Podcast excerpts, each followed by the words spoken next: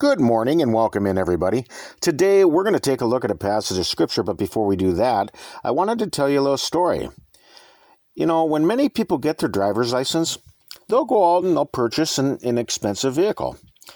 And they might use it through college until they finally graduate and get a job. Well, as they begin making money, they will buy a newer one to transport themselves to and from work. Even though it isn't really needed, a few years later, as their savings account increases, they'll purchase a brand new car for themselves, one that is comfortable and reflects the status of their wealth. This process continues right up until retirement, when they finally buy the latest model, loaded with all the extras. It's a worldly reward for those who have diligently sought after worldly things. And this reminds me of the Christian life. One of the greatest problems with money and possessions is that people are constantly seeking a way to upgrade their life and to improve their temporal condition. When they do, their eyes are focused on increasing their earthly riches rather than their spiritual wealth. Love is a very strong emotion, and you really have to be careful what you're going to place it on. People will very quickly justify their lavish lifestyles, but it is because they are deceiving themselves. They're caught up in a snare and the temptations of this world. First Timothy six six, but godliness with contentment is great gain. For we brought nothing into this world, and it is certain we can carry nothing out. And having food and raiment, let us be there with content. But they that will be rich fall into temptation and a snare, and into many foolish and hurtful lusts, which drown men in destruction and perdition. For the love of money is the root of all evil, which while some coveted after, they have erred from the faith, and pierced themselves through with many sorrows. You know, the life of Moses is an example of somebody who completely walked away from the treasures of this world. He turned away from any earthly inheritance that he could have in Egypt, along with its riches, to obtain spiritual riches in Christ. His life is the evidence of how much he loved God, and he proved it by his actions. He was intently focused on obtaining the reward of eternal inheritance, as he lived a content and a humble life out in the desert. To obtain eternal life, one must become poor to become truly rich. Like letting go of somebody's hand, they must be capable of letting go of the world and reaching out for God. Although they don't have what's required according to the world's standards, poor people possess the greatest possession of all, one that matters more than anything else: faith. James two five.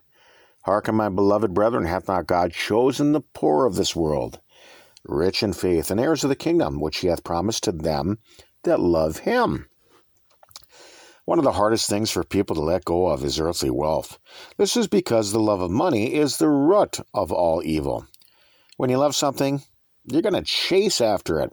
You'll spend your time attempting to obtain the things that you want in this life.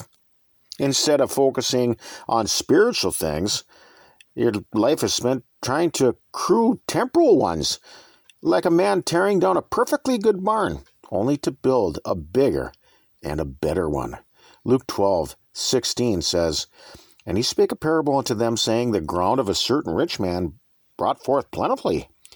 And he thought within himself, saying, what shall I do? Because I have no room where to bestow my fruits.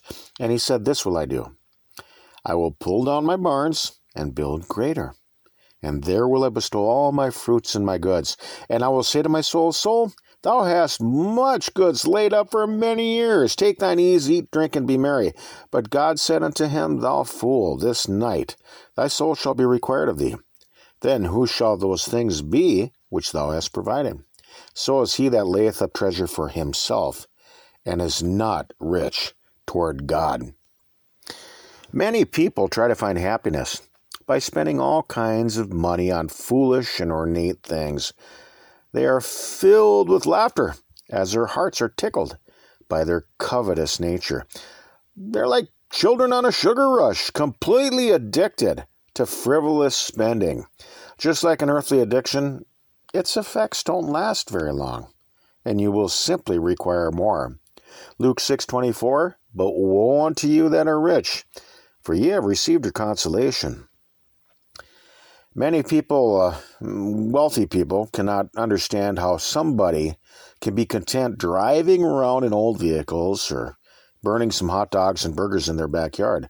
The poor man is despised by his neighbor and frowned upon by the wicked, simply because the rich won't admit that they are held captive to the things of this world and chained to the love of iniquity. James five one says, "Go to now, ye rich men, weep and howl for your miseries that shall come upon you. Your riches are corrupted, and your garments are moth-eaten. Your gold and silver is cankered, and the rest of them shall be a witness against you, and shall eat your flesh as it were fire. Ye have heaped treasure together for the last days. Behold, the hire of the laborers who have reaped down your fields, which is of you kept back by fraud, crieth, and the cries of them which have reaped are entered into the ears of the Lord of Sabaoth. Ye have lived in pleasure on the earth and been wanton. Ye have nourished your hearts as in a day of slaughter. Ye have condemned and killed the just, and he doth not resist you." The more money that one possesses, the stranger one's habits can become. Someone may come into a lot of money, and then all of a sudden, they start gambling.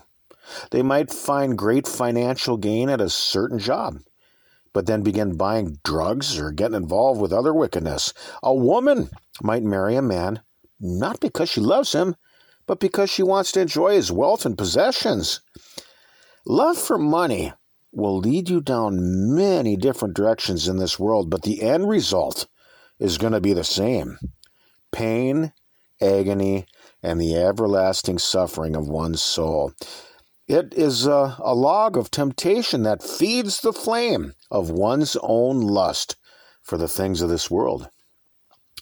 Revelation three seventeen says, "Because thou sayest, I'm rich, and increased with goods, and have need of nothing, and knowest not that thou art wretched, and miserable, and poor, and blind, and naked." The disciples of the Lord were poor in the eyes of men, but they had chosen that life in order to seek God with all their heart. They gave up earthly jobs and used their time to preach God's word instead. They might not have had anything, but instead, inside of them, they had everything that you could ever possibly need.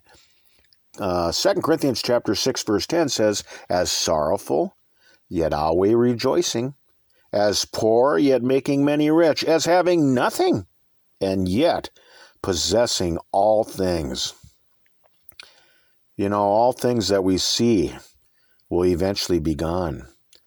And the only thing that will remain are the things of Christ and the Heavenly Father. As a Christian, one must focus their attention on the world that is coming rather than on the one that is passing away. It is fruitless to gain the entire world and then lose your own soul.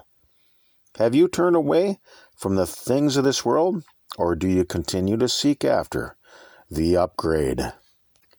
So let's think about these things for right now. We can be found on your web browser by searching T L K J B C, where you can find our dis- diaries distributed through various platforms. We're not associated nor affiliated with any other religious groups. And you can get our entire podcast feeds directly along with transcripts at T L K J B C dot com. Or I suppose that you can find us somewhere up here in the great northern Minnesota woods. Peace to you all, and Lord willing, we'll talk with you some more tomorrow. Till then. Bye-bye, everybody.